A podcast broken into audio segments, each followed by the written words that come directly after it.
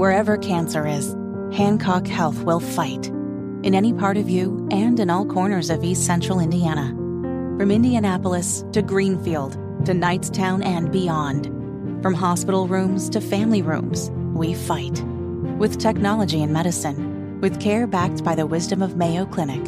For you, for your family, and for your future. We fight cancer here. HancockHealth.org/cancer.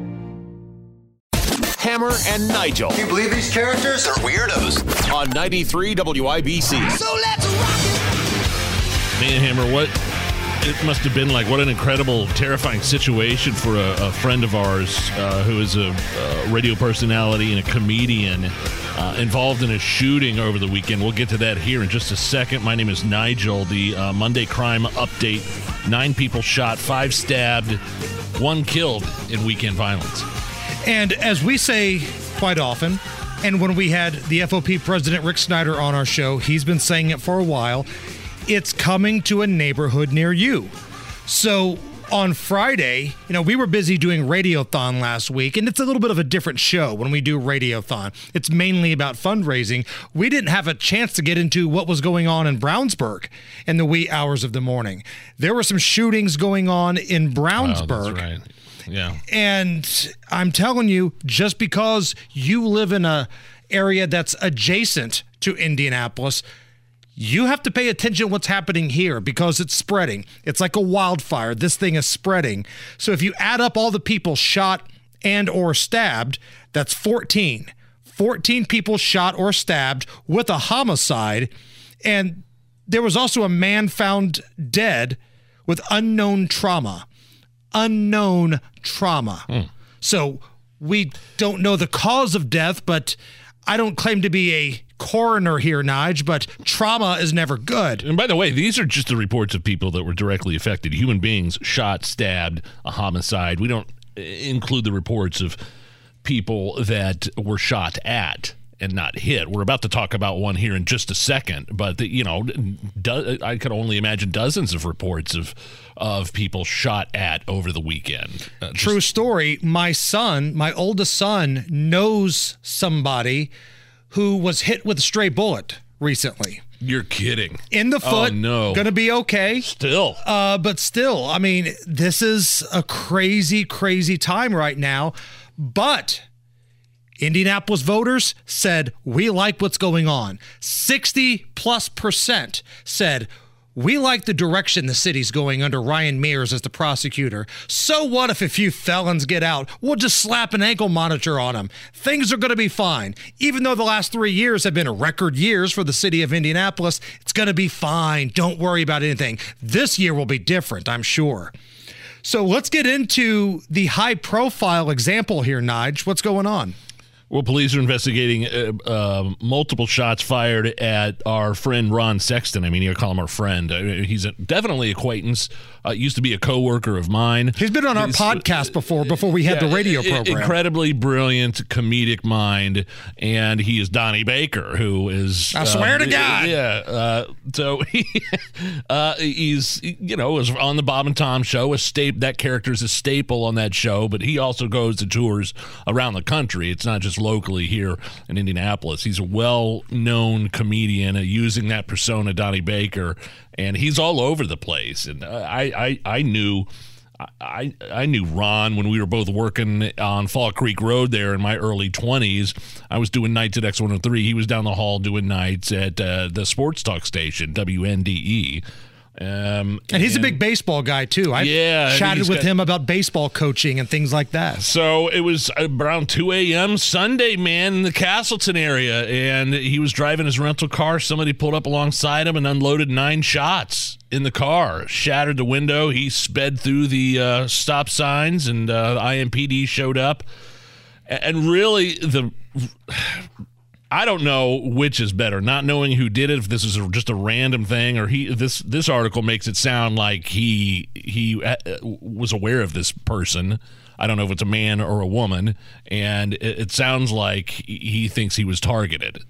So I couldn't imagine, you know, thoughts with Ron and his family, and I hope they find the guy. Again, the articles I've read makes it seem like he thinks this was targeted. He knows who it was. I don't know if it's a man or a woman, but I can imagine I'd be terrified right now, especially if it was targeted. Right. And his safety is the most important thing. His safety, well-being is the most important thing.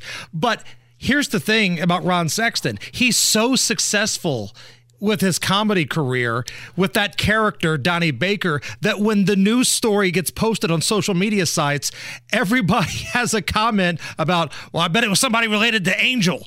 And if you know his comedy act, that makes sense. No, I mean, it's kind of a backhanded compliment. He's so successful with that character that when something serious happens, it's almost like Andy Kaufman. People think it's kind of an excuse to pile on. Well, and it just shows you it could happen to anybody, anywhere, at any time. Now, I realize, again, the article makes it sound like he may have been targeted by somebody he knew, but still, that didn't make me feel any better. It certainly didn't make him feel any better. No. And this was the Castleton area. This wasn't, late at night on the canal. This wasn't downtown on Monument Circle. The two stories we've talked about so far, Nige, have been Brownsburg and Castleton.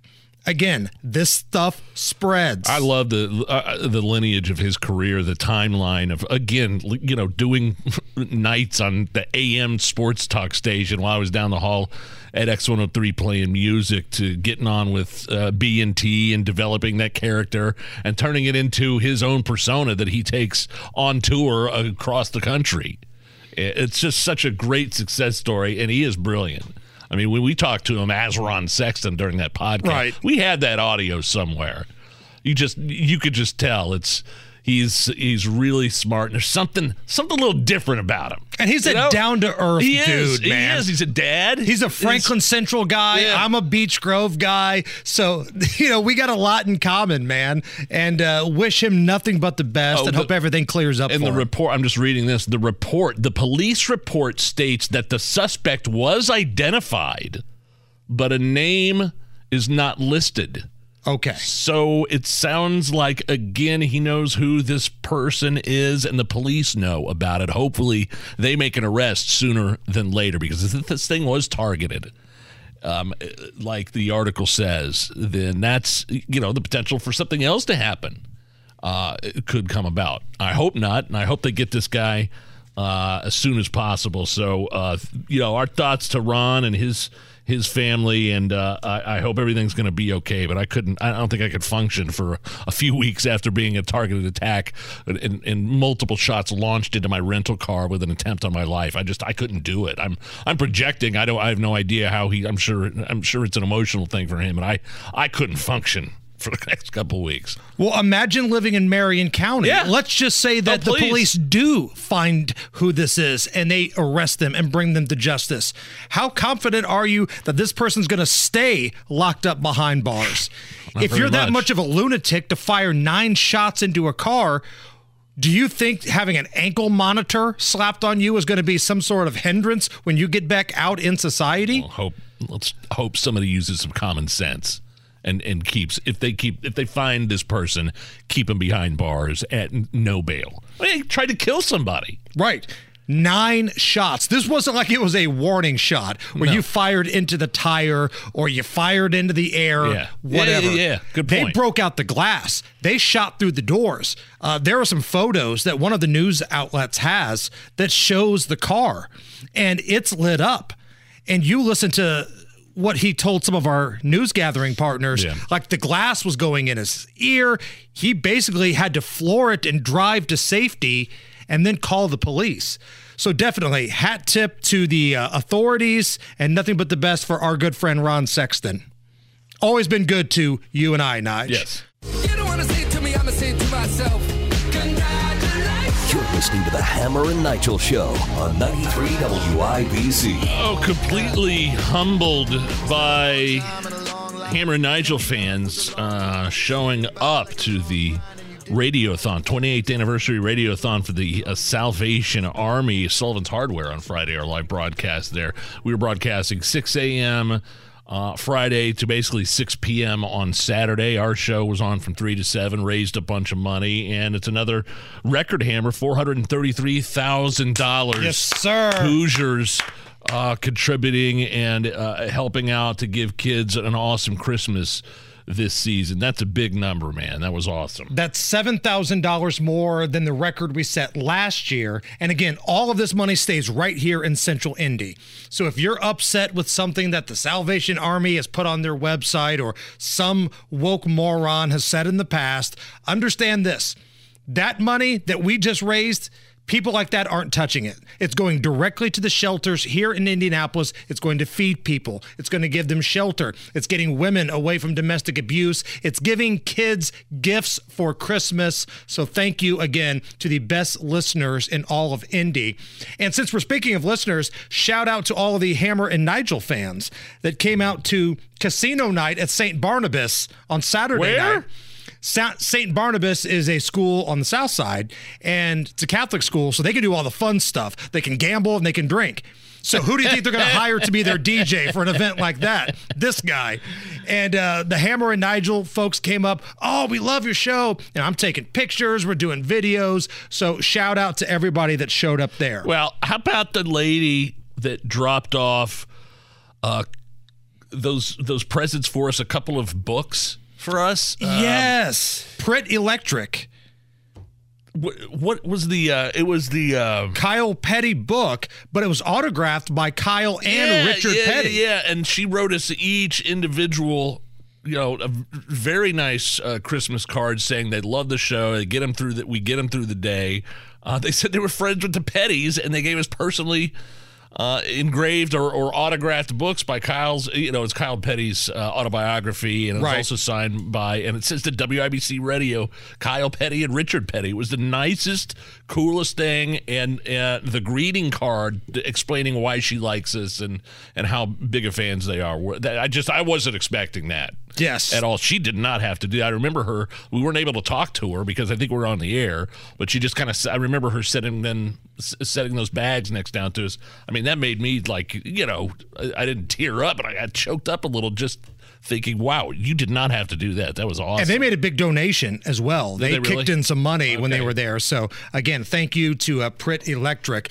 All of this talk of goodwill, Nige, has kind of got me in the holiday spirit. And I think the one thing that I need to really get me over the top on feeling like it's Christmas time is a holiday memory from the First Lady of WIBC, the lovely Terry Stacy. Holiday Memories with Terry Stacy. Fruitcake sucks. Nothing says, happy birthday, Jesus, like receiving the freaking magical gift of fruitcake. And this has been Holiday Memories with Terry Stacy. A very angry and adamant Terry Stacy doesn't like fruitcake. She makes a great point, though. She makes a good point. Have you ever had fruitcake? I don't know that I've even ever had it. It's so dry. Like, if you think a biscuit from Popeyes will dry your mouth out, try some fruitcake. One, you don't know how old it is, because I think there's only like 2 or 3 in existence, and everybody passes it on to everybody else. But it's super dry. Now, on the subject of gifts, let's get to what you got over the weekend, Nige. Yeah, did some sort of gag gift exchange with the Christmas party I was at in Carmel on Saturday. Thanks to the Cliffords for hosting. It was awesome, so much fun. And I received here, as you can tell now, and it's on the YouTube camera. And I tweeted some stuff out yesterday. I tweeted another picture out today. People of Walmart adult coloring book. Yes, sir. Are you familiar with the People of Walmart website? Peopleofwalmart.com. Peopleofwalmart.com, or I think it's a Twitter handle as well. People take interesting pictures of some of the customers that that go into Walmart, and you can. It's a coloring book. It's a literal. Based off of real pictures. Based off of real pictures. In fact, I put one side by side here. Look at this one. Oh no! I put one side by side on Twitter. I took a. But this is we should have Matt Baer color this. Oh, we've got to find some crayons. Let's see if Matt Baer would like. I know the digital staff probably has crayons back there. They got Play-Doh, stupid little bowling chairs. I'm sure they've probably got some crayons laying around. But it was a great party, and this is my favorite gift. I tweeted out some more side-by-side pictures of the coloring book next to the real picture. Yes. Let me take a look here on Twitter to see which ones you've put up here. It was just one. I could only had time for one there. Let me see. The Chewbacca lady.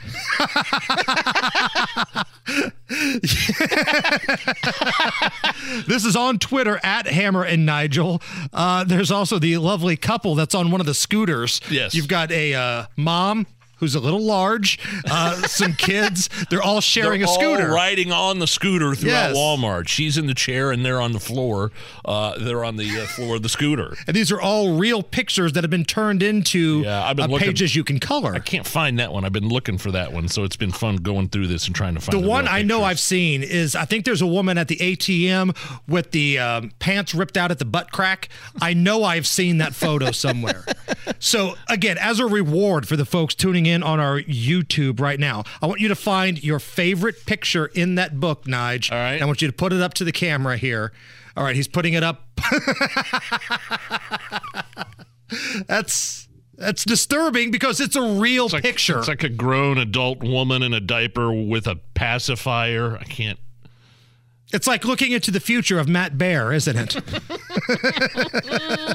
I'll see if I can find that real picture. All right. We'll try to put some more up on Twitter throughout the show, at Hammer and Nigel. Don't go anywhere. This is the Hammer and Nigel Show. Whether it's audiobooks or all-time greatest hits, long live listening to your favorites. Learn more about Kisqali Ribocyclib 200 milligrams at KISQALI.com and talk to your doctor to see if Kisqali is right for you. The only way to bag a classy lady is to give her 2 tickets to the gun show. It's Monday Gun Day with the Gun Guy. Just watch out for the guns. They'll get you.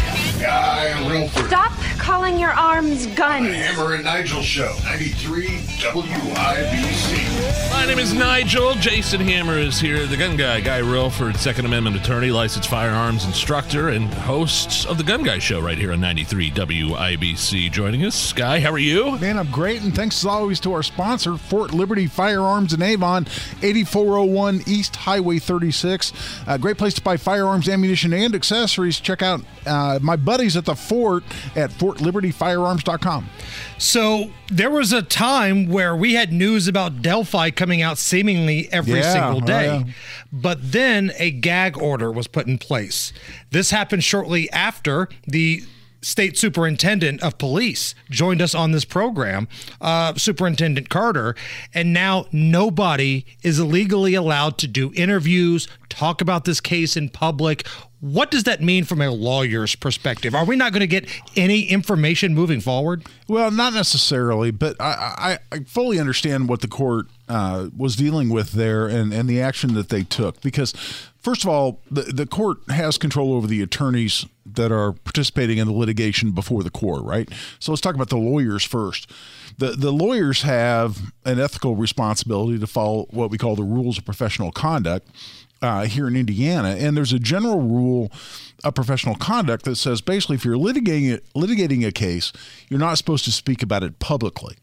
But then there's a series of exceptions to that, one of which is, big one is, if it's a matter of public record. So, okay, so, you know, somebody submitted an affidavit, you know, somebody's testified, you know, whatever it is, you can talk about that. Another thing is you can talk about the result of a proceeding. So you say, well, we filed this motion to suppress this evidence and the judge ruled this way or that way. You can talk about that as well. The one that I think set this judge off, and it was pretty predictable as you saw it unfold, is that the defense team was dealing with the release of the probable cause affidavit. They were dealing with statements made publicly by the prosecutor's office down there. That they were dealing with statements that the police had made. It was a really one-sided conversation. It very arguably was a very one-sided conversation. So the defense team came out and they issued their own press release and they said, normally we wouldn't talk about this in public. And I'm paraphrasing, obviously. Right. But they said, normally we wouldn't talk about a pending case like this. However, we think due to a bunch of comments made by the other side, we think we're ethically allowed to make the following statement. And then they came out and they kind of gutted you know, in their minds, the prosecution's case. They said, look, the science on the tool marking analysis on the shell casing, or actually the full cartridge they found at the scene, that's anything but settled science. We're going to dispute that. We're going to refute that ever came out. I want to talk to you more about that in just a second. I mean, they kind of went down through the prosecution's case that had been released, and they refuted it. They presented their side of the story, and they said normally we wouldn't do this, but we think we're allowed to do this, and that's because there's another exception in the rules of professional conduct for attorneys that says if the other side has made such comments that your case for your client is now prejudiced, you can come out and make public statements and respond and sort of, you know, restore equilibrium, for lack of a better term. And so that's what they were saying. They were saying, normally we wouldn't come out, this is the defense team, normally we wouldn't come out and make a statement like this, but the other side's been talking a bunch, so we feel compelled to talk. I guarantee you, the judge saw that and said, okay, time out. Everybody shut the hell up. Right, 100%. And that's why we got the gag order. I guarantee you that's why we got it. Was and I understand why the defense team did that. And I'm not disagreeing that they were ethically allowed to do that, because the other side had been talking about a whole bunch. And again, I'm maybe looking at this as a defense lawyer, but that's why it happened the way it happened. What did you think of Hammer and I had this story late last week about the Innocence Project. Yeah. And, you know, they work to free innocent, prevent wrongful convictions, things like that. There was a big headline. They think the linking of Richard Allen's gun to the Delphi crime scene is not science in terms of the ballistics that was used. There's a cartridge found in between the bodies. And thanks for saying cartridge, not bullet. I knew. I knew. We didn't want your head to spin all the way around, guy. But man, I would think a cartridge found at the scene linking with ballistics to Richard Allen's gun would be left, for lack of a better word, a smoking gun in the case. Well, yeah, but you said ballistics. What is that? It's actually, it's not an analysis of a bullet having gone down the barrel of a gun and been engraved essentially by that rifling process. This is a full cartridge that was never fired out of any gun. And they said, well, we matched through basically tool mark analysis. We marked that, the markings on the rear of that cartridge, we marked to the extractor that was in his gun, Richard Allen's gun. That issue, and you guys and I talked about this. Remember this? We did a Thursday afternoon interview, I believe, and I said, look, you're going to have a prosecutor expert coming in there and say, oh yeah, this is absolute science. This is as definitive as fingerprints or DNA. This cartridge came out of this guy's gun. And you're going to have defense experts that are going to come on and say, absolutely not. This is not definitive. This is nowhere close to fingerprints or DNA. You cannot say, to any reasonable degree of scientific certainty, which is a term we use in the courtroom a lot, that this cartridge came out of this gun. You could very much have a battle of experts. That what you guys and I talked about that before this ever unfolded. That's all the Innocence Project statement said, is exactly what we expected. You're going to see two different sides to that scientific argument. It's Monday Gun Day with the gun guy, Guy Relford, joining us here on the Hammer and Nigel show. All right, so this may sound like a question from a dumb guy, but keep in mind, it's a question from a dumb guy, okay?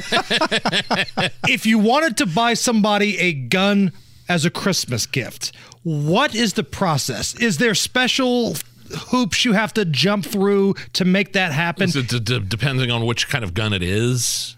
Oh, well, yeah, sure. I mean, if you want to buy someone an M1 Abrams tank, that's different, right? Or slightly. Even, for argument's sake, let's say nobody's buying a tank. Okay, this holiday season. All right. Okay. All right. Let's say somebody just wants to, like, a rifle. Right. Let's say I have a daughter. No, I don't have a daughter, but let's say that I have a daughter that just moved out on her own. Okay, well, I have a daughter. Okay, she's 21, 22, and I have bought her a gun for Christmas. Okay, so take me through that. See, and by the way, I'm going to absolutely refute the premise to your question, which is either that you're a dumb guy or that it was a dumb question, because this is a fabulous question, and it's a very important one this time of year, and it's one that I actually talk about specifically in my gun law class that I teach, and that is, look, when you go in to buy a gun, and you fill out, this is in a gun store, and you fill out the ATF form that you have to fill out. It's called a 4473, and you fill that out. It says, one of the first questions is, are you the actual purchaser or transferee of this firearm? That means, are you buying it or is somebody else buying it, right? And if you lie on that form, I know because I'm currently defending more than one of these cases, if you lie on that form, you're looking at 10 years in federal prison. Oh, so you have to answer that truthfully. So wait a minute, obviously. The cryptocurrency guy is down on the island stealing billions and nothing's going to happen. But if you lie on that form, I got 10 years in federal pound me in the backside prison. Yes, that's sir. What you're telling me? No, that's exactly what I'm saying. If I hand you $500 out of my wallet and I say, man, do me a favor, stop by and pick up that, Glock 19 used gun that, that's down there at Beech Grove Firearms. Mind picking that up for me? And you say, yes, I'm the actual transferee or purchaser of this gun on that form. We just committed a federal felony, good for 10 years in federal prison. However, when you go through the instructions on the 4473 or you even go to the ATF website, it says you can buy a gun as a gift for someone if you're using your own money. You're not using their money. That's a key distinction. And if you're not buying it for someone that you know is ineligible to buy their own gun from a dealer. Okay, This is important. So, I know that my wife can purchase her own firearm. I know she can possess a firearm. She has her own license to carry and is an incredibly good shot, by the way. Cool. And so I know that she's legitimate to have her own gun. She's legitimate to buy her own gun. If I take my own money and go into the gun store and buy her a gun, intending it to be a gift to her for Christmas, that's 100% legal. The ATF says so, federal government says so generally, and that's totally legal. But if she would give me her money, which is probably my money anyway, but let's say... No, it's not. It's her money. Listen, you've been married longer than I have, and I'm talking to you right now. It's her money, guy. That's a really good point. But at any rate, if I use somebody else's money, that's different. But if you use your own money to buy a gun as a gift for Christmas, and they're not someone prohibited from buying their own gun, totally legal, good to go. Monday Gun Day, Guy Relford with us. One more thing here before we let you go. There's this story from St. Joseph County here in Indiana, where a guy gets arrested. It's a number of different things going on here. Oh, yeah. But in the process, we find out that he has turned a Glock into a machine gun. Whoa. Right.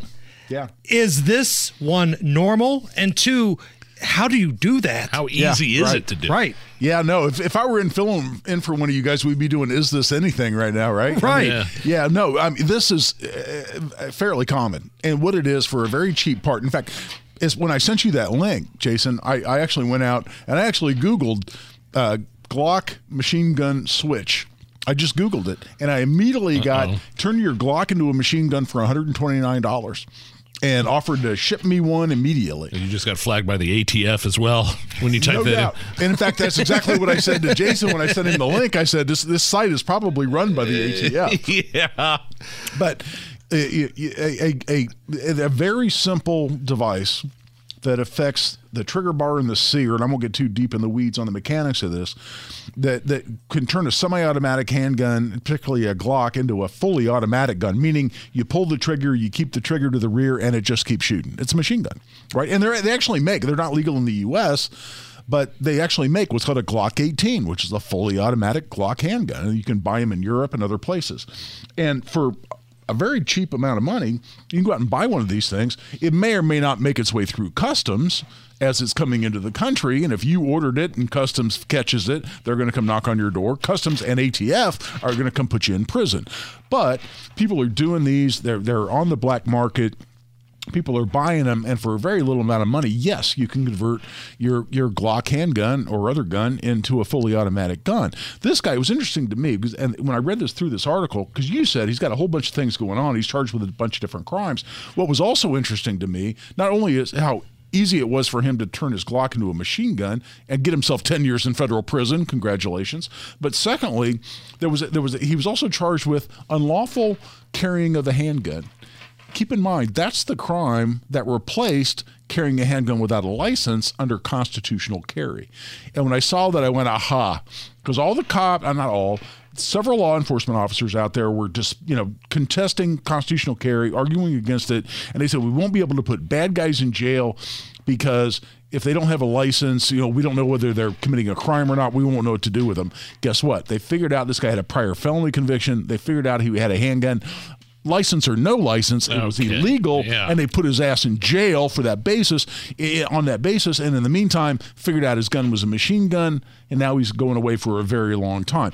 It was interesting from the machine gun angle, but in addition to that, it was interesting to me as somebody who fought for constitutional carry for a long time, that all the predictions of we won't know what to do with bad guys when we catch them with handguns was completely refuted by this, because he was charged with a new crime, unlawful carrying of a handgun by someone who's not legally allowed to carry a handgun. That tells you that constitutional carry is working just fine. If somebody has a question for you, how do they get a hold of you? RelfordLaw.com is the best way. RelfordLaw.com. Guy Relford, thank you. Thanks, guys. It's the Hammer and Nigel Show. You're listening to the Hammer and Nigel Show on 93 WIBC. I'm just sitting here reading about this new high-tech toilet. Oh, I see what Kylan did here. So you've got a story about a toilet, and Kylan comes in with, you dropped the bomb on me by the Gap Band. Well done, little lady. Well done. Have you ever used one of those high-tech toilets? Like one of those, my old man's got one of those Japanese Toto toilets. It costs a few grand. Is that the one where it shoots the water up your bunghole? Well, it's just one feature. It's got fans. It's got vacuums. Oh. It's got a heated seat. It's got a vacuum. It goes in there and sucks it out. But this new high-tech toilet I'm reading about can detect deadly diseases just by listening to you go. Oh. Seems like, that's a Christmas no-brainer. And, for sure. And we actually have what it sounds like when somebody's using one of these things. For the person who has everything, give them the gift of a longer life. Warning, you need to floss more. With a high-tech toilet that can detect deadly diseases just by listening to the sounds you make in the bathroom. Are experiencing acid reflux. Lay off the hot sauce. Pronto. Oh. It's like having a doctor with you every time you go potty. Oh! Warning, I think something has crawled up inside you and died. Would you like me to call an ambulance? The high-tech audio detecting toilet. Light a match. New from Fartco. I would like a transfer to another toilet. I want one of those. Light a match, light a fire, I don't know, do something. It's the Hammer and Nigel Show. Whether it's audiobooks or all-time greatest hits, long live listening to your favorites. Learn more about Kisqali Ribocyclib 200 milligrams at KISQALI.com and talk to your doctor to see if Kisqali is right for you. Hammer and Nigel. Can you believe these characters are weirdos? On 93 WIBC. So let's rock! Oh, man, Hammer, I don't know about you. I think I'm kind of excited for the political landscape over the next couple of years here in Indiana. Governor seats are opening up. Senate seats are opening up. House seats are opening up. It's going to be kind of like musical chairs with all the names we've known to grow, we've grown to know and love.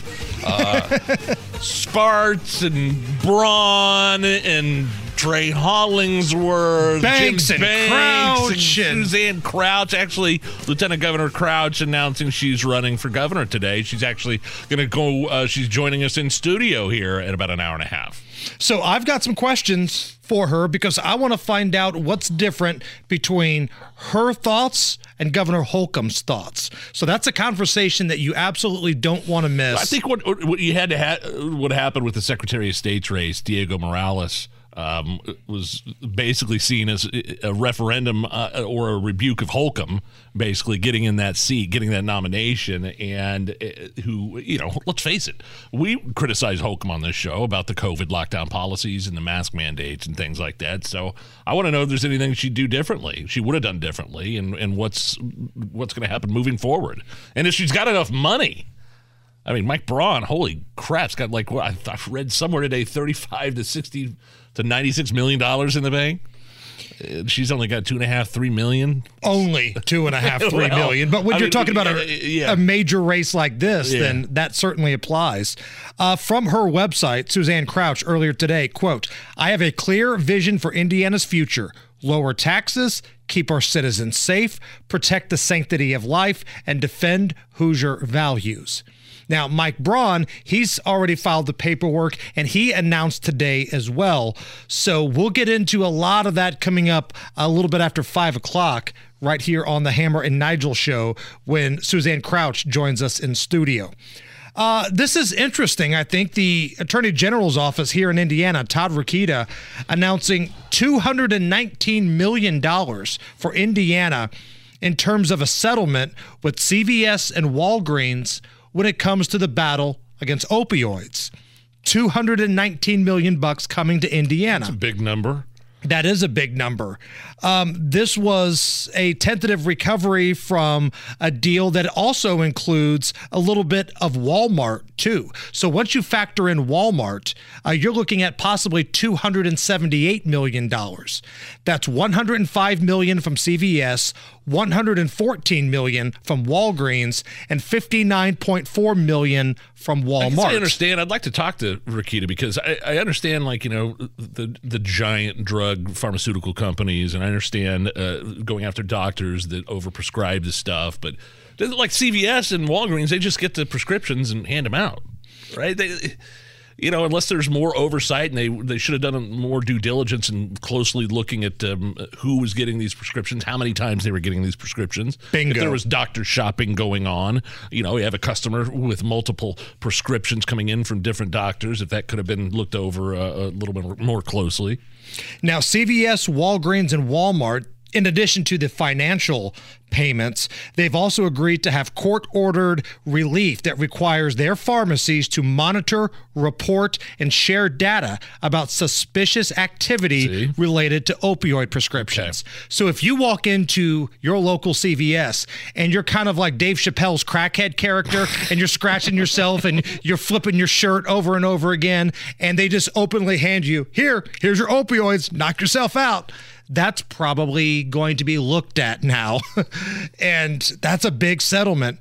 The money, for those who are wondering, the money is going to be used for harm reduction, prevention, treatment, and recovery services for drug use in the state of Indiana. It's so hard to get over that stuff. People just battle with it for years and years and years. I mean, somebody like me at a deviated septum surgery had like 7 days of Vicodin, and then I come off that thing and it felt like I had the flu for 3 days. I didn't know what I was experiencing. I didn't know that's what happens when you come down off a regimen like that.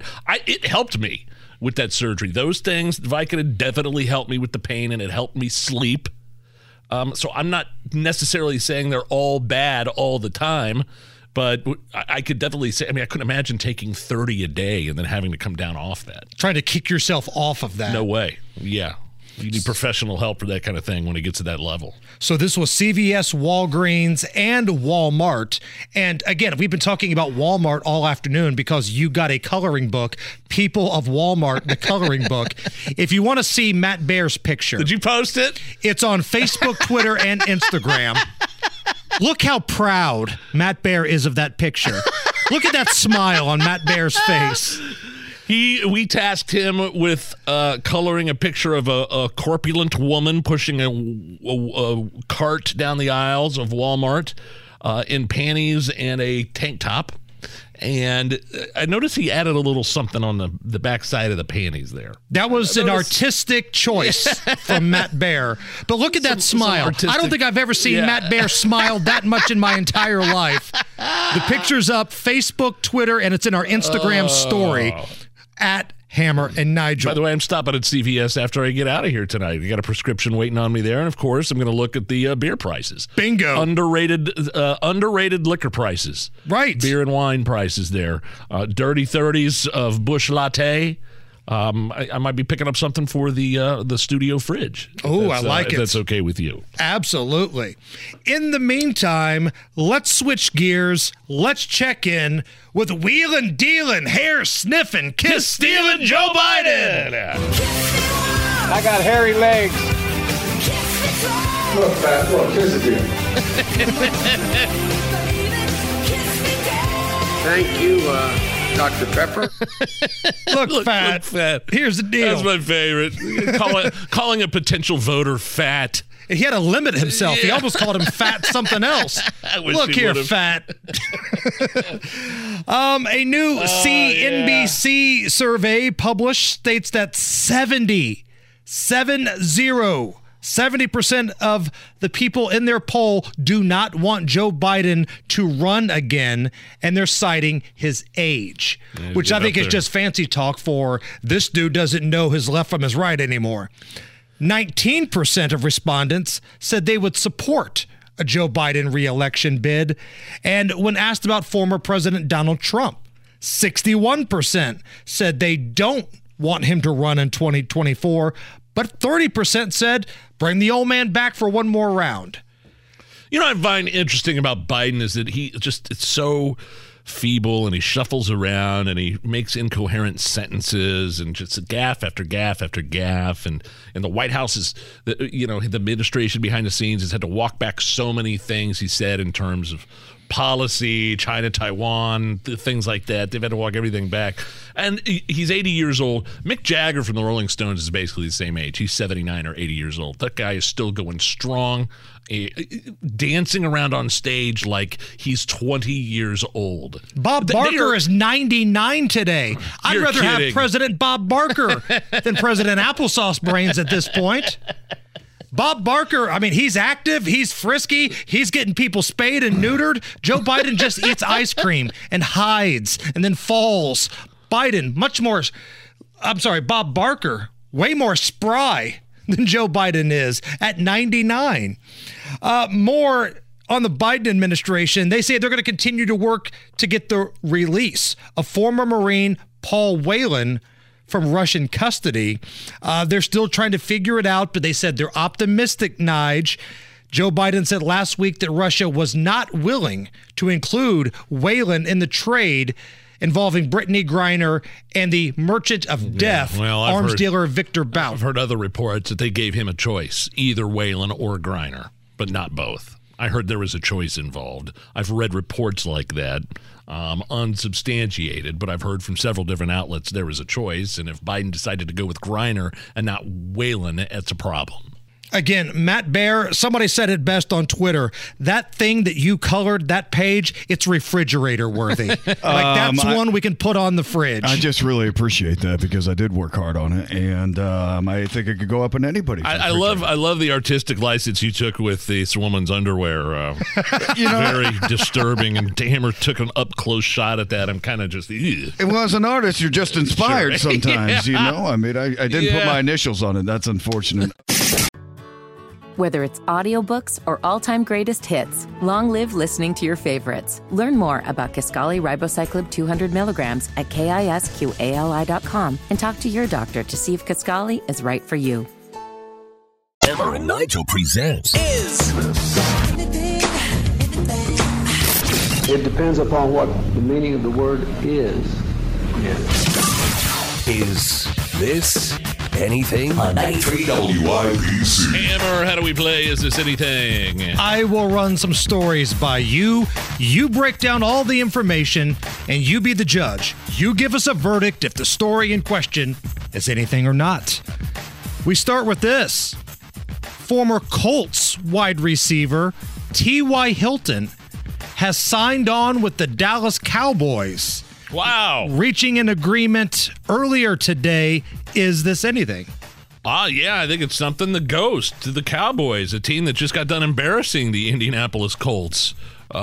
Putting up, 33 on the Colts in the fourth quarter? Just in the fourth quarter alone, yes. I think that's only the second or third time in the history of the NFL that's ever been done. And Hammer, the Cowboys are obviously in a strong hunt for the playoffs, one of the favorites in the NFC to make it to that championship. They think he's got something left in the tank. Do they know something the Colts don't? Right, because that's the first thing that popped into my mind. The Colts, who certainly could use some depth at wide receiver, They ignored T.Y. Hilton all year, but the Cowboys, who are one of the favorites to be, playing in the NFC Championship game, apparently they think he's still got a little something left. Maybe it was T.Y. Hilton that said, I don't want to play with this team. I'd rather have a team that can get me the football. He's got... One of his sons plays for Ohio State, right? No, that's Marvin Harrison. Marvin Harrison's son. Okay, but T.Y. Hilton has a son that plays for Zionsville, is a stud. Yes, right. I mean, there's... There's him right up here, way high, and then there's just everybody else way below. He's incredible. As a Colts fan, this is how I want the band to get back together. They draft Marvin Harrison's kid, and then they sign T.Y. Hilton's kid. Yeah. They draft Arch Manning. We've got the band back together, baby. Manning to Harrison, and we got Hilton at the other wideout. Let's go. Is this anything? A security guard and an alleged teen shoplifter in New York City fell down an elevator shaft during a fight over the stolen items. Good. With details on the involved rescue, here's the NYFD, New York Fire Department Deputy Assistant Chief, and the supervisor of a nearby store. We breached a wall in behind the elevator. We set up a mechanical advantage, basically a rope system, and we were able to bring that victim up out of the elevator shaft within an hour. They took a lot of stuff from Target, and then he just ran, and the security guy was running behind him. Good. And the security guy almost caught the guy. Elevator just came down straight. It was like a big noise. I'm sorry. Everybody's okay. I'm glad they got the guy, and I'm sorry the security guard fell down the elevator shaft as well while chasing this thief down. More stuff like this needs to happen.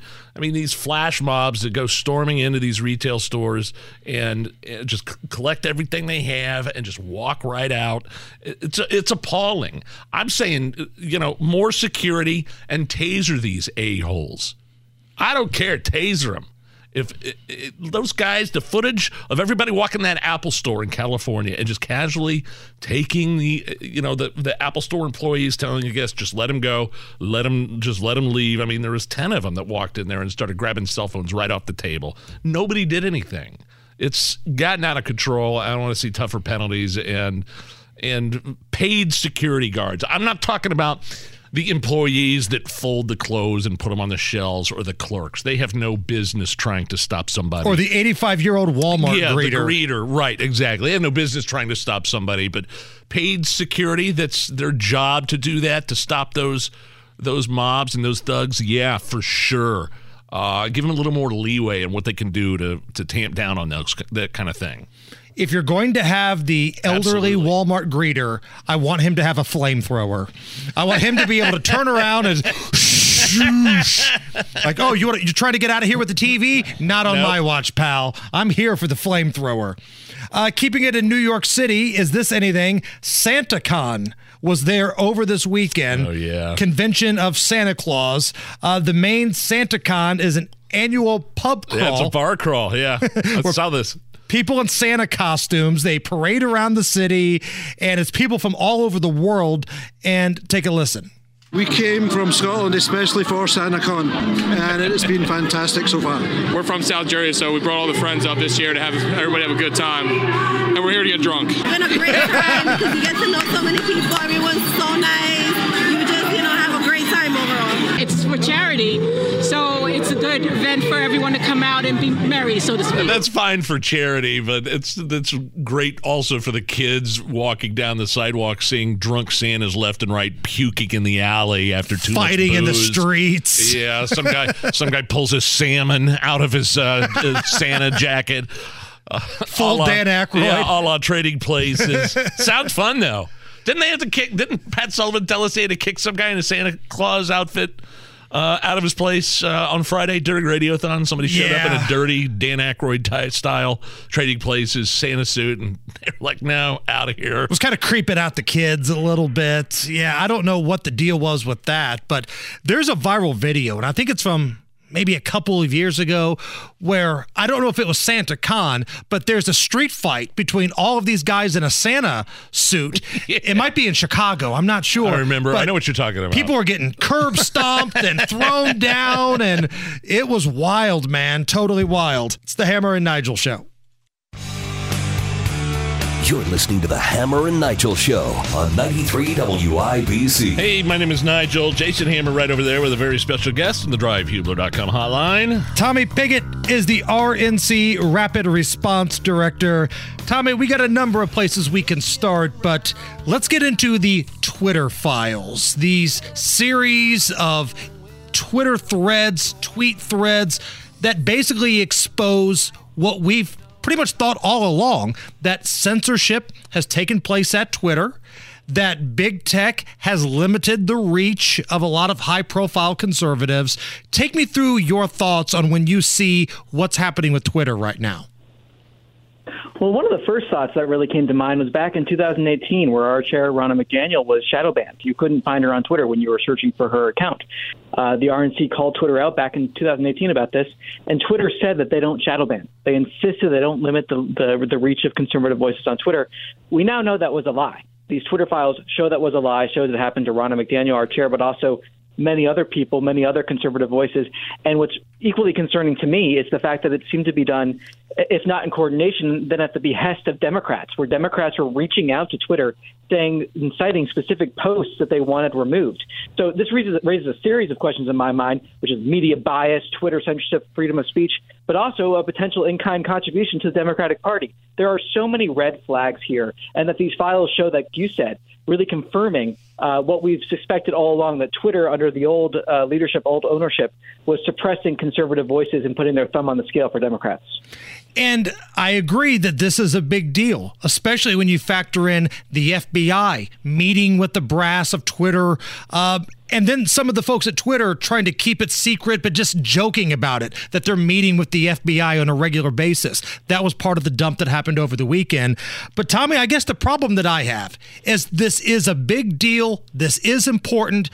But Elon Musk is having these people dump this out late at night on Fridays, late at night on Saturdays. And then Elon Musk goes on stage with Dave Chappelle over the weekend. It's almost like he doesn't want this story to be front page on the news cycle the next day. Does that make sense?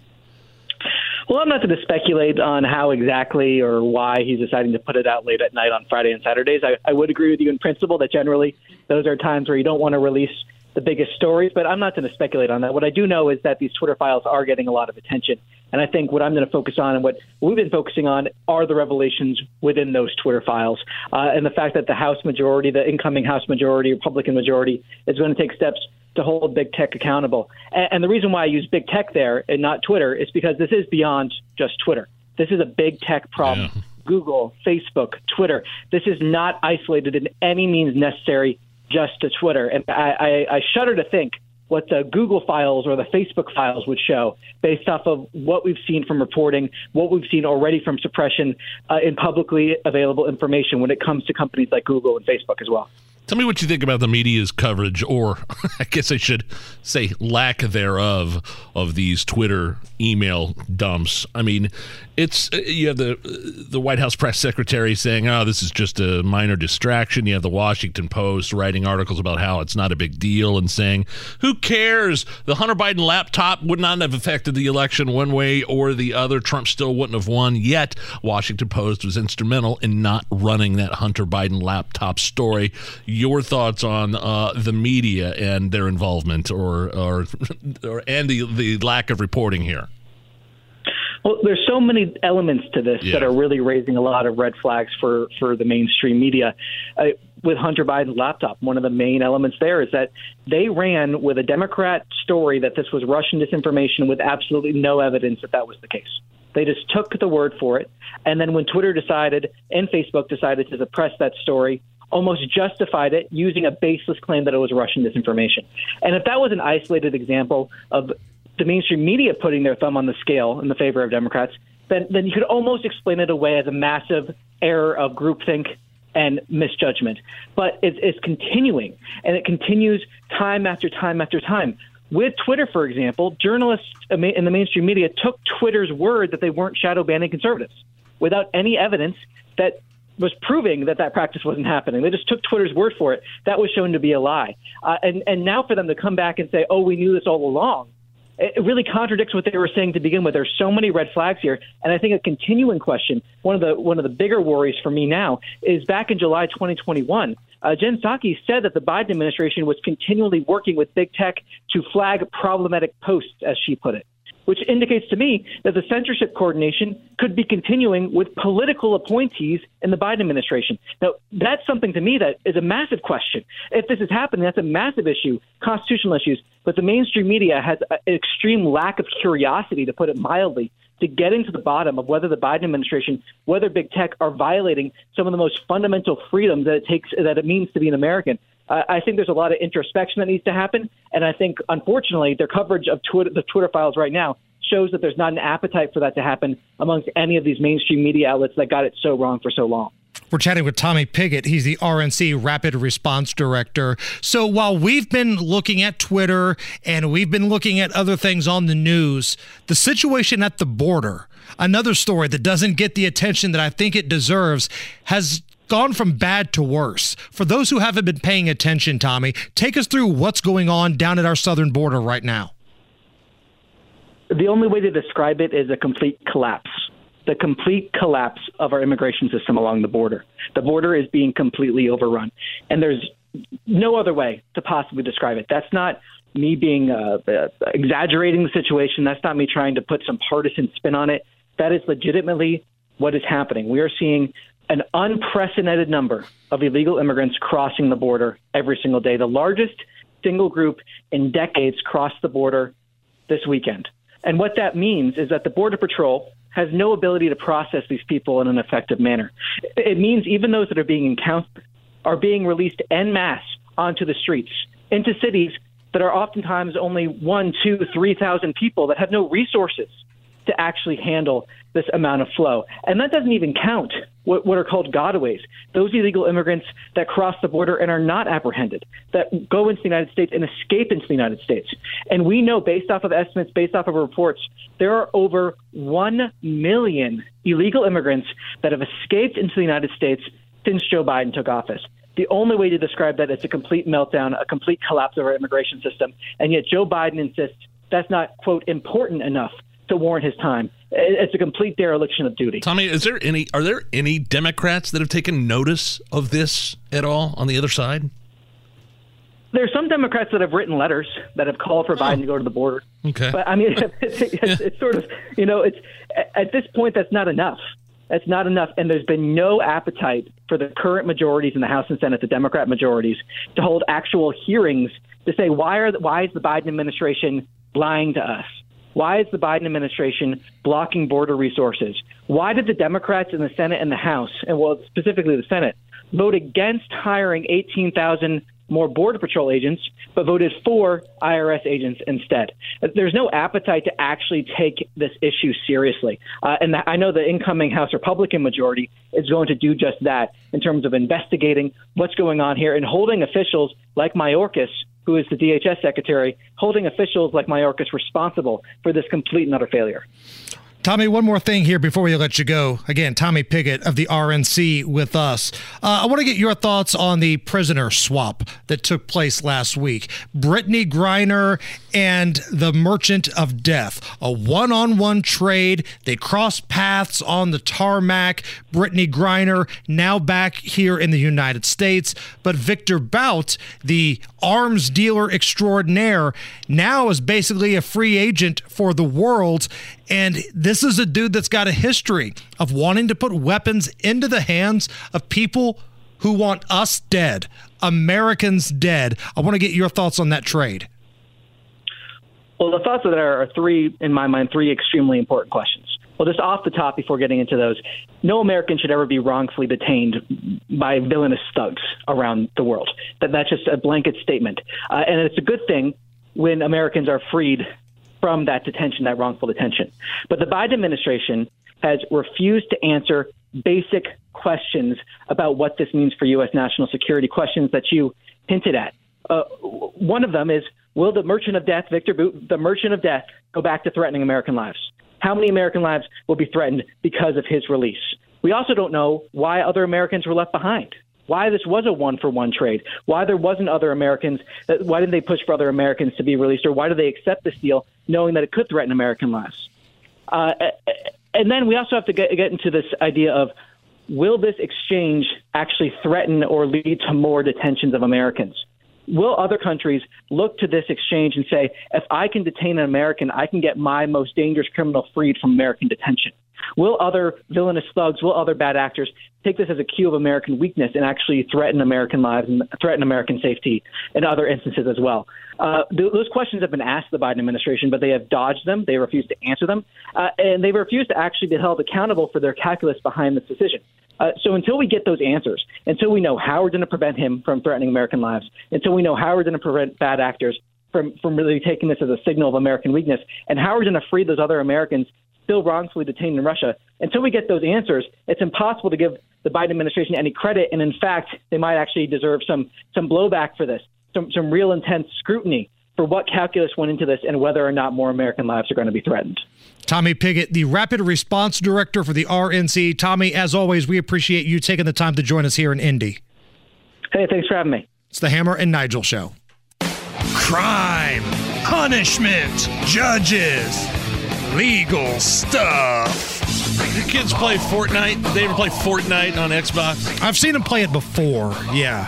I swear, and your kids are getting older, so they may have aged out of it, but there's a Canadian lawsuit that says that is alleging Fortnite is addictive. Class action lawsuit up in Canada, harmful to kids, it's addictive. Two parents are suing, said their kids played a game compulsively, causing them to suffer panic attacks. Withdrawal from family, spending money on the game consistently, compulsively.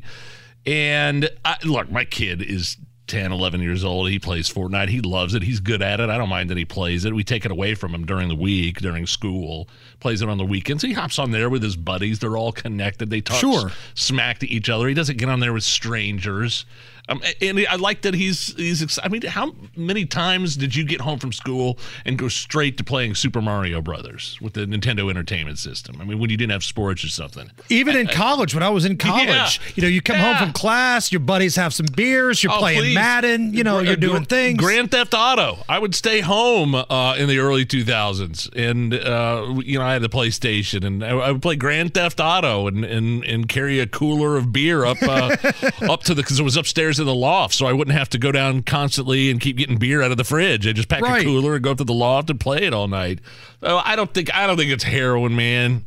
I think part of it is parenting. Keep an eye on what your kids are doing. Like I said, we don't let our kids normally get on their iPads or their video games during the week, especially during the school year. So, yeah, I mean, if your kid's having panic attacks, you might look within.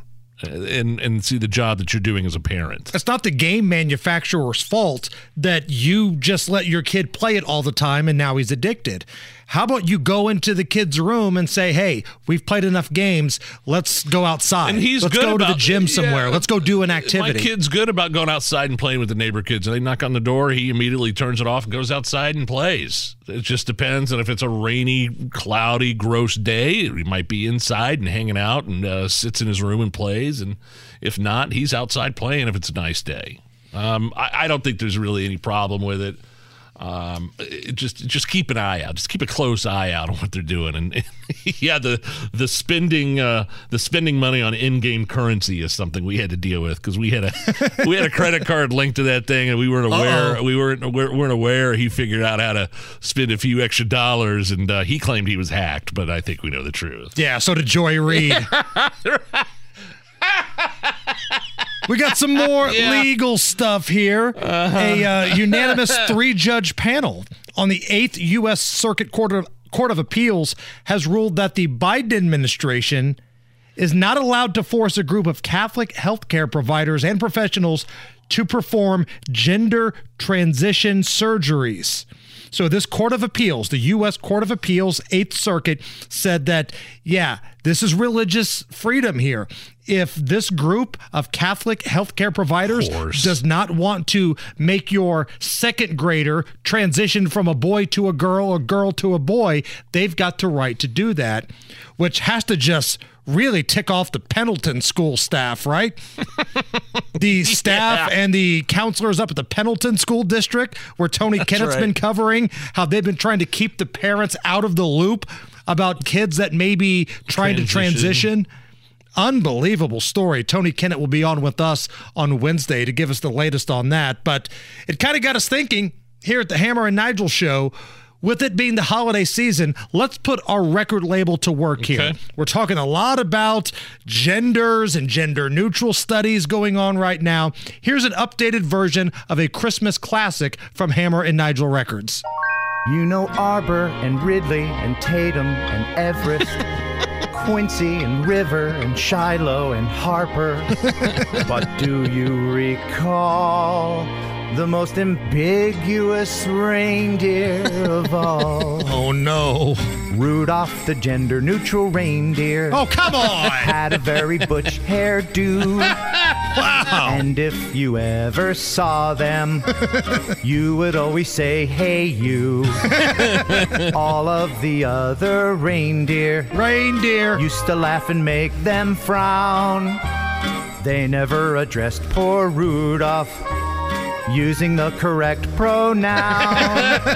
Then one foggy Christmas Eve, Santa came to say, come on, Rudolph, so androgynous, won't you guide my sleigh for us?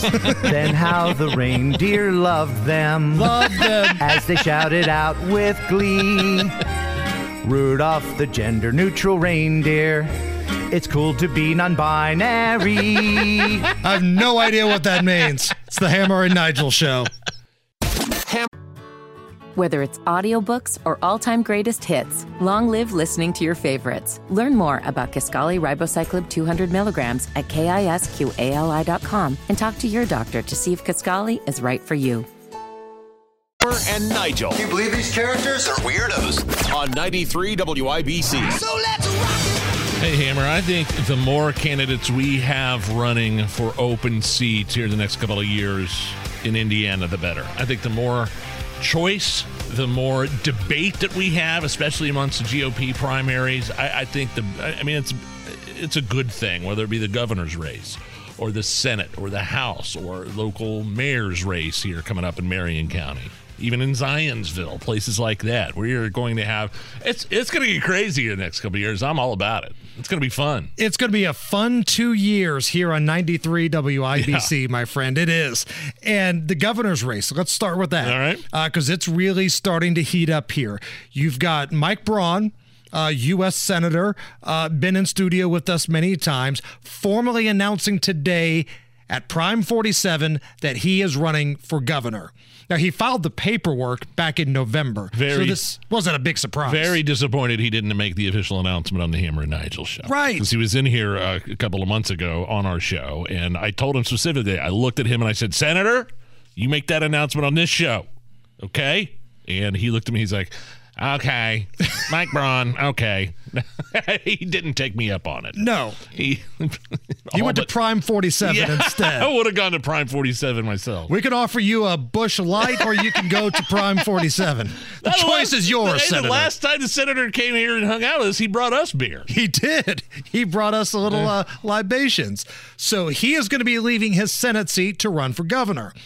Also, Republican Lieutenant Governor Suzanne Crouch has announced she's also running. As a matter of fact, here in about 10 minutes or so, she's going to be in studio with us. Okay, cool. And we're going to have some questions. Hopefully she'll have some answers. We'll talk about why she's running. So there are two names. The Democrats haven't really made a lot of noise yet, but the one name that keeps getting talked about more than others is Jennifer McCormick. Democrat, I think is kind of laying the groundwork to run right now. She's doing that thing where she's checking to see if there's enough interest, if there's enough money, kind of laying the groundwork, but that's a name to keep an eye on. Money is an interesting thing. I was reading in the Indy Star about how a lieutenant governor's got 2.5, maybe 3 million. She estimates more by the end of the year. I mean, you guys got guys like Braun, independently wealthy, or at least, you know, he built his own wealth. $35 to $90 million. He's going to be able to run it at a highly effective campaign. I'd like to know how they plan to counter that. How the lieutenant governor plans to counter that. That's a big number. Yeah, that's a big, big number. Now, if Mike Braun is going to run for governor, that means there's an open Senate seat, and we've got a statement from House Rep Jim Banks from Indiana. You may have heard Harrison talking about this at the top of the hour here. Jim Banks has released a statement, quote, Senator Braun has been a reliable and strong conservative in the Senate, and I'm grateful for all that he has done for our state over the past 4 years. I'm confident that he will continue to champion Hoosier values in the next stage of his public service career. Indiana deserves a proven conservative to continue Senator Braun's work in the Senate.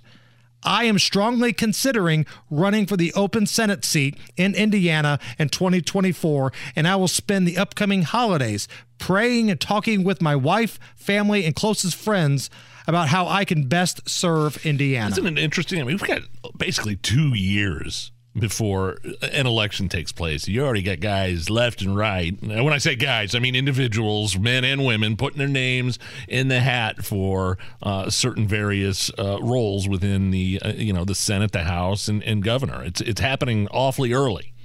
And Victoria Spartz, said that she's going to be deciding sometime between January and February. Maybe early February, about whether or not she wants to give up the House seat and make a run for the Senate. And let's just, for argument's sake, say that she decides to do that. Now you've got a couple open House seats here in the state of Indiana. So the dominoes are falling. We got an interesting mayor's race shaping up here in Indianapolis. Places like Zionsville are going to have interesting mayor's races. It's going to be a fun 2 years. So please stay with us here at 93 WIBC. We'll have this little journey together. Why don't we play a special Monday edition of Is It Racist? Oh, joy. It's time to play Is It Racist? Now, for those who may be new to the Hammer and Nigel show, perhaps you're listening for the very first time, we don't want you to be left out. So here to explain how we play is AOC. Is it racist? Is something racist? Yes or no? Pretty straightforward. Yes, thank you. Dateline, Pennsylvania. A Willow Grove, Pennsylvania school board member said she would not vote for the only cis white male on the board to serve as school board president, despite the fact she thinks he would make an excellent president. Take a listen to this. We've got some audio here. Only two names are being considered for the top leadership position in this school board. Only two people are involved. But one of these school board members says, yeah, this guy's qualified. He'd make a great president, but he's white. I believe that Mr. DeLeo would make an excellent president. However, I feel that electing the only cis white male on this board, president of this district, sends the wrong message to our community. A message that is contrary to what we as a board have been trying to accomplish. I think that it's important that we practice what we preach and that our words have strength when they are spoken. I mean, I think I could say that's racist. Yeah, look, you're qualified for the gig, but you're the wrong color. That's the basic definition of what we're going against here, right? You're a straight white man. Yeah, hey, I know you do a good job. You got all the qualifications. You got the resume, but you are straight and you are, oh, my God, you're white. You are a pasty white dude. And you're Kenny Chesney. You might as well be Kenny Chesney. I am not voting for you, you cis white male who has all the qualifications. I'm pretty sure that's racist. Like, there might as well just be a sign that says no whiteys. Like, if you're going to apply for this position of the leadership of the Willow Grove, Pennsylvania, Moreland School District, I mean, come on. Cisgender, by the way, in case you don't know what cis male is, it's used by feminists and LGBTQ bloggers to refer to a heterosexual white man. Straight white guy. You're a cis male. You're qualified. You're incredibly smart, but boy, are you white. You make Peyton Manning look black. You're so white. We can't have any of that whiteness around here. Can you imagine one of us coming in the air and saying, yeah, this person is great and is qualified, but he's not the right color? Could somebody like you and I or somebody in government that says something like that? Other than, the heterosexual white man, pretty easy target. If you said it about any other ethnicity, you'd be canceled immediately. We got some big concerts announced, Nige. Concert season. They're trying to line up all the acts right now. This is the time of year where they start lining up the schedule for Deer Creek up there in Noblesville. And yes, I still call it Deer Creek. Oh, how dare you. In addition to the usual suspects, right? The folks that come every year. Tell me if any of these new shows do anything for you. Janet Jackson, Leonard Skinnard, or ZZ Top? Are they all performing on the same night? No. Is it like a festival? No, that's not the same show. They're all individual shows. I would be down for a Skinnard ZZ Top show. Bring Janet Jackson out there, too. Let's go. Yeah, fine. Like, I'm not spending money to go see Janet Jackson. I would love to see ZZ Top. I regret not being able to see them before. I've never seen him before. Dusty Hill passed away. And he's a bass player, so I think they got their guitar tech that replaced him. But, I'd love to see ZZ Top live, and Skinnard for that matter. Skinnard! I mean, if you're looking at these three acts, I mean, at least with Janet Jackson, you're getting the original act. I mean, Leonard Skinnard lost some guys in plane crash. ZZ Top, one of them passed away. At least with Miss Jackson, you're getting all of the hits performed by the original artist here. Tons of hits. You're listening to the Hammer and Nigel Show on 93 WIBC. I am still living with My name is Nigel. Jason Hammer is here. The political landscape in Indiana is just going to be nuts the next couple of years. We have our special in-studio guest, Lieutenant Governor Suzanne Crouch, has said she's going to run for governor as Governor Holcomb has run out of, he's run out of time, basically. Don't know exactly what he's going to do yet. Maybe a Senate run for him. We've already had Mike Braun announce that he's running for governor. Now the lieutenant governor here joining us in studio has also announced today she's going to be running for governor in 2024. How are you? I'm doing well, Nigel. Thanks for having me on. Well, let's start. I hear we have fun here, huh? A little bit. Time. She walked in and saw Nigel with a beverage. You guys really do drink in here. Well, let's not tell our new owners that. I'm not sure Dion approves of that. So let's start off with something easy, Suzanne. Why did you decide to make this announcement, and why did you decide to run? You know, when I look at my life, it's interesting. It's taken this direction because I didn't grow up in a political home. But one of the things my parents raised me was to be responsible for myself, but to have a responsibility for others who are less fortunate. And that's the way I've lived my life in public service. It is why I am running for governor for the state of Indiana. It's because I have a vision for Indiana that'll propel our state into the future. I've traveled the state, been to all 92 counties many times over. I've listened to Hoosiers, I've heard them, and I truly understand and can relate to what Hoosiers need and want. So let's get into some of the differences between yourself and Governor Holcomb. You are currently the lieutenant governor. What separates you from what we see already with Eric Holcomb? Well, first of all, I have a long history of public service. Not only was I a local elected official as a county auditor and a county commissioner, but a state representative, auditor of state, now lieutenant governor. And so when you look at my record as a local elected official and in the state, I have been one who has pushed for transparency, accountability, and responsiveness in government. I'm proud of this administration and the accomplishments we've achieved. $22 billion in CapEx investment in Indiana this year, which is up from record last year of $8.7 billion. Best infrastructure in the country. The Brown County State Park was named the sixth best state park in the country, and we're one of 14 states with the AAA credit bond rating by all three independent rating agencies. I'm proud of what this administration has accomplished, but we can accomplish even more. The next chapter in Indiana's history is going to be about quality of life, and I have a vision to get there.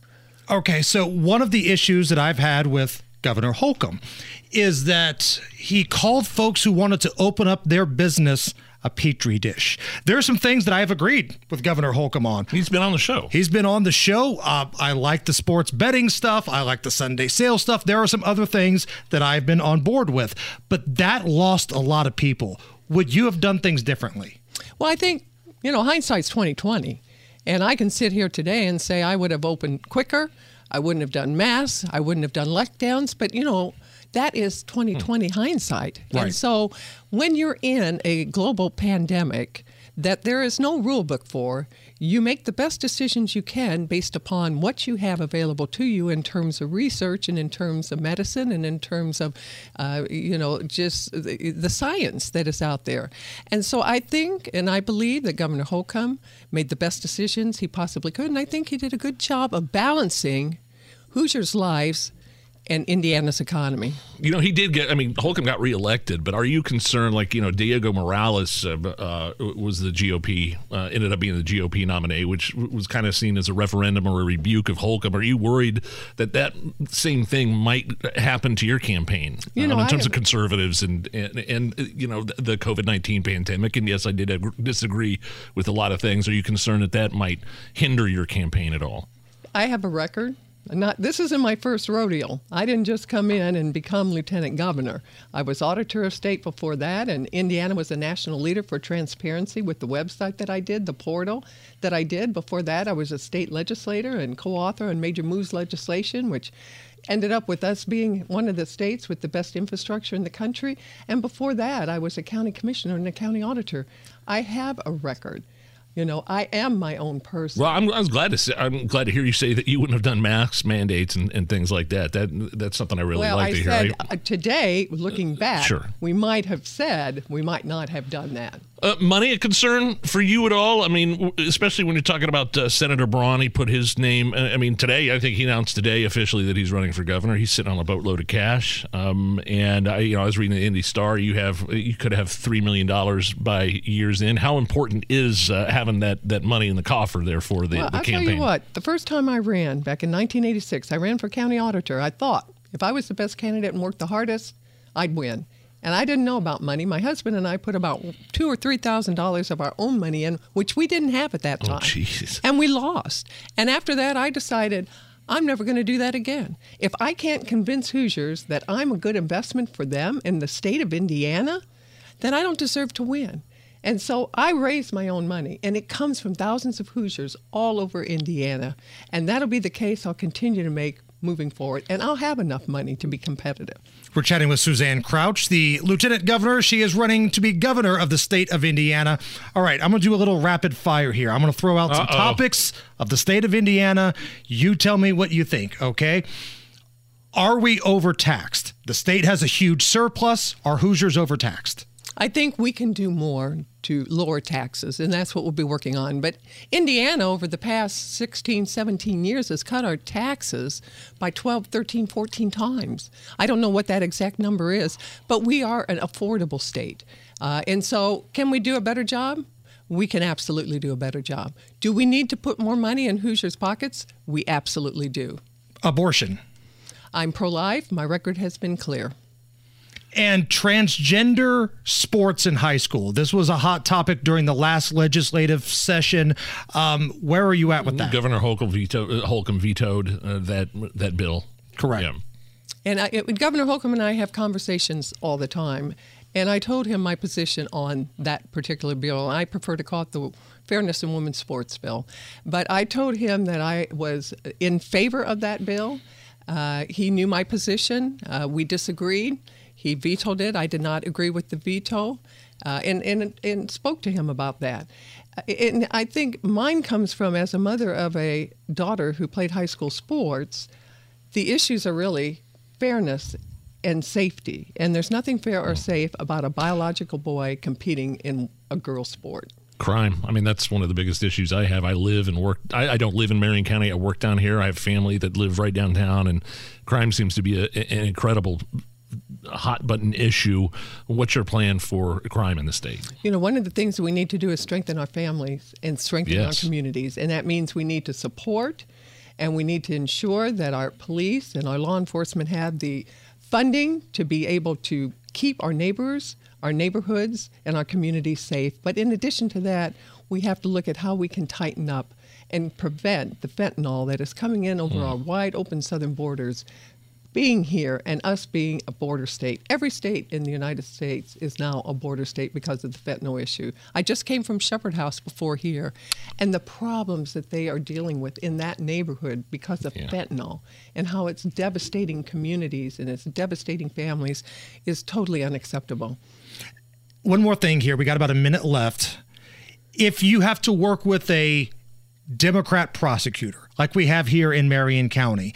Can you work with a Democratic prosecutor and come up with some sort of compromise? Just to make sure crimes are actually prosecuted to the fullest extent that they need to be, and, you know, along those same lines, sentencing guidelines and these kind of lax bail laws that the judges and the prosecutors here in Marion County have been working with. I know you're going to be governor, you have worry about the state, but locally here, that's important here. Absolutely. And, you know, I think one of the things that people yearn for and that they want is for people to work together. We talk about Washington, D.C. being dysfunctional. People don't want that in their state government. They don't want that in their city government, but yet we need elected officials that enforce the laws to the fullest. Is your foot okay? Is your foot great? I saw that boot. You walk in on it. What happened? You know, my husband, I just got, you know. Did you trip you down the stairs or something? What happened? I actually missed a step. And, you know, it's. You did. We were just talking about missing steps the other day. You know what? And it's the first sprain I have ever had. I've never broken a bone. I've never had a sprain. And you know what my daughter said to me when she found out I sprained my ankle for the first time? She said, it's obvious you didn't play sports. Oh, bringing the heat. All right. I feel like such an idiot when I miss that phantom step while walking down the stairs. I think there's another step, but there's actually not. You've hit the step. I've done it more than once. I don't know what's worse, thinking there's another step and there's not, or, you know, the other way around. Either way, you don't look good. Lieutenant Governor, if somebody wants to continue this conversation, if they want to reach out to you in regards to your run for the governor's race, where can they go? They can go to Suzanne Crouch, Google Suzanne Crouch for governor, and they can get a hold of me. And, you know, I'm looking forward to working with Hoosiers all across the state to do better and do more. We're going to ask the same of you as we would any candidate that comes in here. If you win the race, can you commit to a regular, maybe monthly appearance here on WIBC to talk a little shop? You know what? I would love to talk with you every chance I get. Come in for Beer Sample Friday. Right. Come in with Beer Sample Friday. We'll get it loaded up. I'm telling you, you'll have a good time. Beer Sample Friday on Monday? Well, don't worry about it. All right? Don't worry about it. Thank you so much. You're welcome. Thank you. Whether it's audiobooks or all-time greatest hits, long live listening to your favorites. Learn more about Kisqali Ribocyclib 200 milligrams at KISQALI.com and talk to your doctor to see if Kisqali is right for you.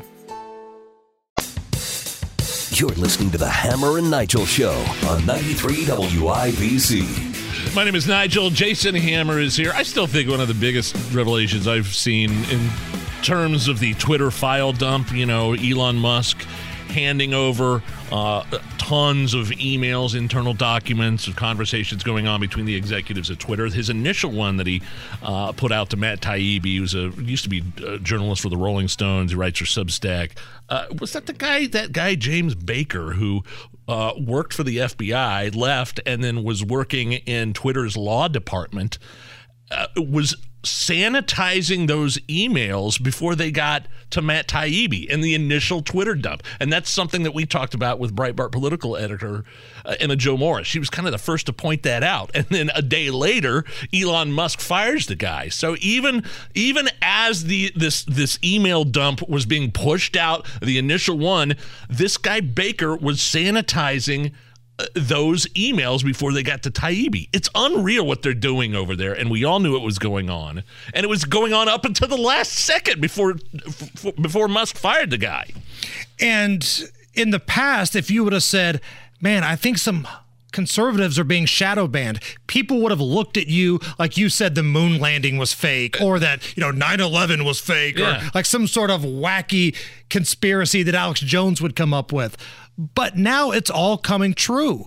The information is right there. We all knew it all along, but it's out there for everybody to see. And the thing that has kind of gotten me the most is how active and how buddy-buddy the FBI was in dealing with some of these woke activists that were running Twitter. Yeah, having weekly meetings or at least monthly meetings. Yoel Roth, this little clown, had so much authority at Twitter to basically limit, suppress views that he didn't like. They were all on board with kicking out Donald Trump's account. Thing, you look at those internal documents, they were all, not only all on board with it, but they acknowledged that he did nothing wrong, yet banned him anyway. And go back to 2016, because that's when Jack Dorsey was still in charge of Twitter. They were adamant that they would never, ever, nor do they currently, shadow ban people for politics. Does Twitter censor the content of its users? Does it hide what it would consider inflammatory comments, whether they be social or political? Absolutely not. Twitter has always been about controls. People can follow whoever they want. And it's our job to make sure they see the most important things and the things that will matter to them. So anybody can say anything on Twitter. The company does not go in there and take certain things out that can be dangerous? Well, there's certainly tweets that promote violence, which is against our terms of service. And people have controls to block and people have controls to mute. But what about the company? Who decides the difference between criticism and hate? These are the individuals. So you can follow who you want, and if it's something you want to see, you continue to follow it. And he said as much in front of Congress as well. Right. And that was Matt Lauer speaking to Jack Dorsey in 2016. So just for blanks and giggles here, let's say somebody's like, well, that was back in 2016. It was a different time back then. Let's fast forward a few years later. Under the Donald Trump presidency, this is what Jack Dorsey said to Sean Hannity on his radio program. We do not shadow ban according to political ideology or viewpoint or content, period. As Maury would say, that was a lie. You know, it was a lie. I think he knew to some point. There's another side of me that it doesn't seem like Jack is now currently, even though he's no longer part of the company. He wasn't. There's part of me that says he may have been oblivious to the fact, or the snakes that he surrounded himself with. In other words, the inmates were running the asylum, and Jack may have been somewhat oblivious to the fact that this was happening. So the Yoel Ross and the Vijaya Gades and ultimately Jack's replacement, Parag Agrawal, these are the biggest just kiss asses imaginable, and they were the ones doing the majority of the work. But I don't believe for 1 minute Jack Dorsey's hands are clean here. Not at all. But I think another story to this is that the time that these dumps come out, we call this in the business the news dump, when somebody wants to put a story out there, but they don't want a lot of media coverage for it. You put it out late on a Friday or on the weekend because there are no morning talk shows. It's out of the news cycle. People are doing other things for the weekend. So before we put Elon Musk up on a pedestal, and I do believe he deserves some credit for all of this, there's a part of me that wonders, why are you having these journalists put this out on Friday night and Saturday night? I mean, this is all new. I don't want to say it's unprecedented. We've seen internal documents exposed before, but I'm glad Elon Musk isn't the one putting it out there. He's giving it to journalists to do. But again, this is all new to them, and there's probably some kinks to be worked out. The media's not covering it anyway, Hammer. I don't care if you put it out on a Tuesday afternoon at 1 o'clock. CNN and MSNBC aren't covering this. You and I are the only ones. This radio station is the only one that's talking about it. I mean, it's seen it in local news media coverage, basically. It's crazy how they think. You know, the Washington Post had an editorial. Well, it's no big deal. Hunter Biden's laptop wouldn't have made a difference in the 2020 election. Joe Biden still would have. Who cares? Yet they still squashed the story. If nobody cared, why did you censor it? Why did you push it away? Why did you squash it? I just feel like, as media savvy as these reporters are, and as media savvy as Elon Musk is, if you would have put this out at 4 or 3 o'clock in the afternoon, then you've got, 5 o'clock news coverage, evening shows and prime time on the cable news outlets, morning shows like Tony Katz would cover it the next day. But instead, it's late at night. So I'm wondering, does Elon Musk even want these stories to get media attention? Because Elon likes the attention himself. He went to the Dave Chappelle comedy show that he was doing out in San Francisco. Is that where he got booed? And Dave Chappelle brought Elon Musk on the stage. And keep in mind, this is San Francisco. Take a listen to the reaction. Ladies and gentlemen, make some noise for the richest man in the world. Yeah! So Elon's walking out. So that's kind of a mixed reaction right there. But time goes on. Heard a lot of boos. Time's going on, and here's a little bit more. Yeah,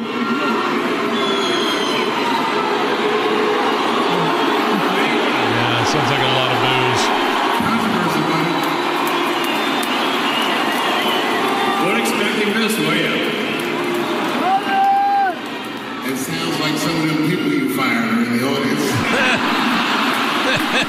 It sounds like some of them people you fired are in the audience. It sounds like some of those people you fired are in the audience. He fired them now. Elon Musk, and then he walks up there and he dropped the, you know, the quote, "I'm rich, B." The Rick James line. The Rick James line from the Chappelle Show, which is kind of corny and cheesy. And Elon Musk is sort of a nerd. And when he goes out there and does that, it's not, I mean, it's just like, you know, eye rolling. Give me a break. But he did lay a flamethrower to Twitter. I mean, Twitter's headquarters is in San Francisco, Hammer. It is. San Francisco is a bastion for progressive liberals there. And they probably, and you know what? Elon Musk is the most independent-minded guy I think there is right now. He's exposing truths on Twitter. He's exposing exactly what went on Twitter. I don't know. I mean, I don't understand. I guess I do understand the boos because ultra-progressive liberals don't have that power anymore that they did with Twitter. And everything that we knew and that we were saying about Twitter, the shadow banning, has been proven true, and they're probably upset, and thousands of people were fired. But, man, he had to burn it down to rebuild that culture. And like you said earlier today on Wish TV during our segment, has anything like changed for you on Twitter in terms of usage and or, you know, posts with all those people that have been fired? Thousands? Right. He fired half his staff, like 7,500 people, and it still runs the same. They were saying, oh, the servers are going to crash. Oh, it's going to be a disaster. Everything's working the same. What the hell did all those people do that he fired? Because my experience has been the same. I can still see posts. I can still tweet. As a matter of fact, my numbers have gone up, both on my personal Twitter and the Hammer and Nigel Show account. Yep. My experience has been fine. What did all of those other people do? I mean, that's half the staff at the least, and everything's running fine, it seems like. By the way, speaking of numbers, could we just take just a quick second to talk about our numbers of this afternoon show that just came out in November this year? I mean, some of the highest ratings we've had in those money demos, 25 to 54 men, 25 to 54 persons, number one, with ratings almost at a 15 share, like 14.9. That's not normal. That's not a normal number. There are a ton of people listening to us right now. You fans are awesome, and you're loyal, and we owe the success to this show, all to you. That's all you guys. You come to us every afternoon. We try to inform you and entertain you. We want to do a show. We don't want to do a lecture. We don't want to yell at you.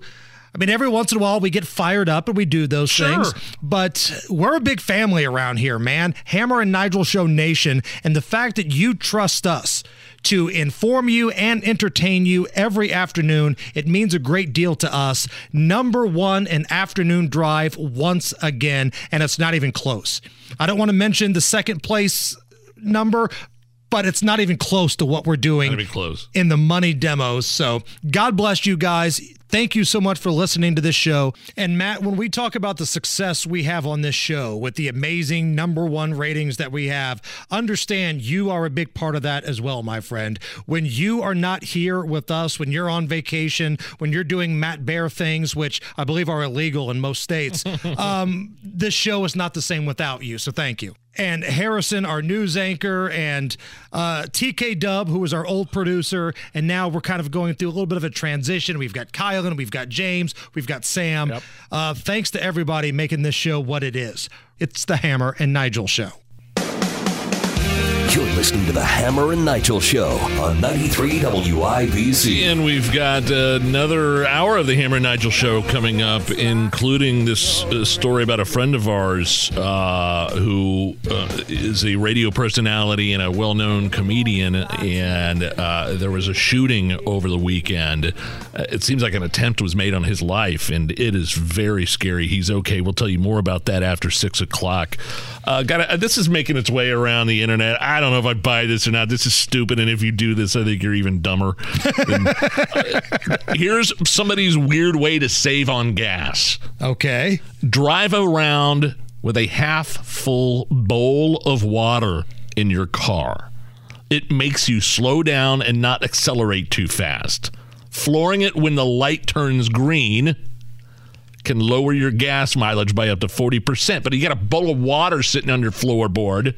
You're going to do your damnedest not to make it spill over by slamming down the gas pedal. So it's kind of like that old movie License to Drive with Corey Haim. You remember that? Like the driver's test that they had to do was the instructor put like a hot cup of coffee on the dash. Yeah. And you had to be very careful. That's all this is. It's License to Drive with Corey Haim. Was that a young Heather Graham in that movie as well? Corey Feldman, Corey Haim, yes. The Coreys. Kids today don't know what it was like back in the day. They don't know anything about the Coreys.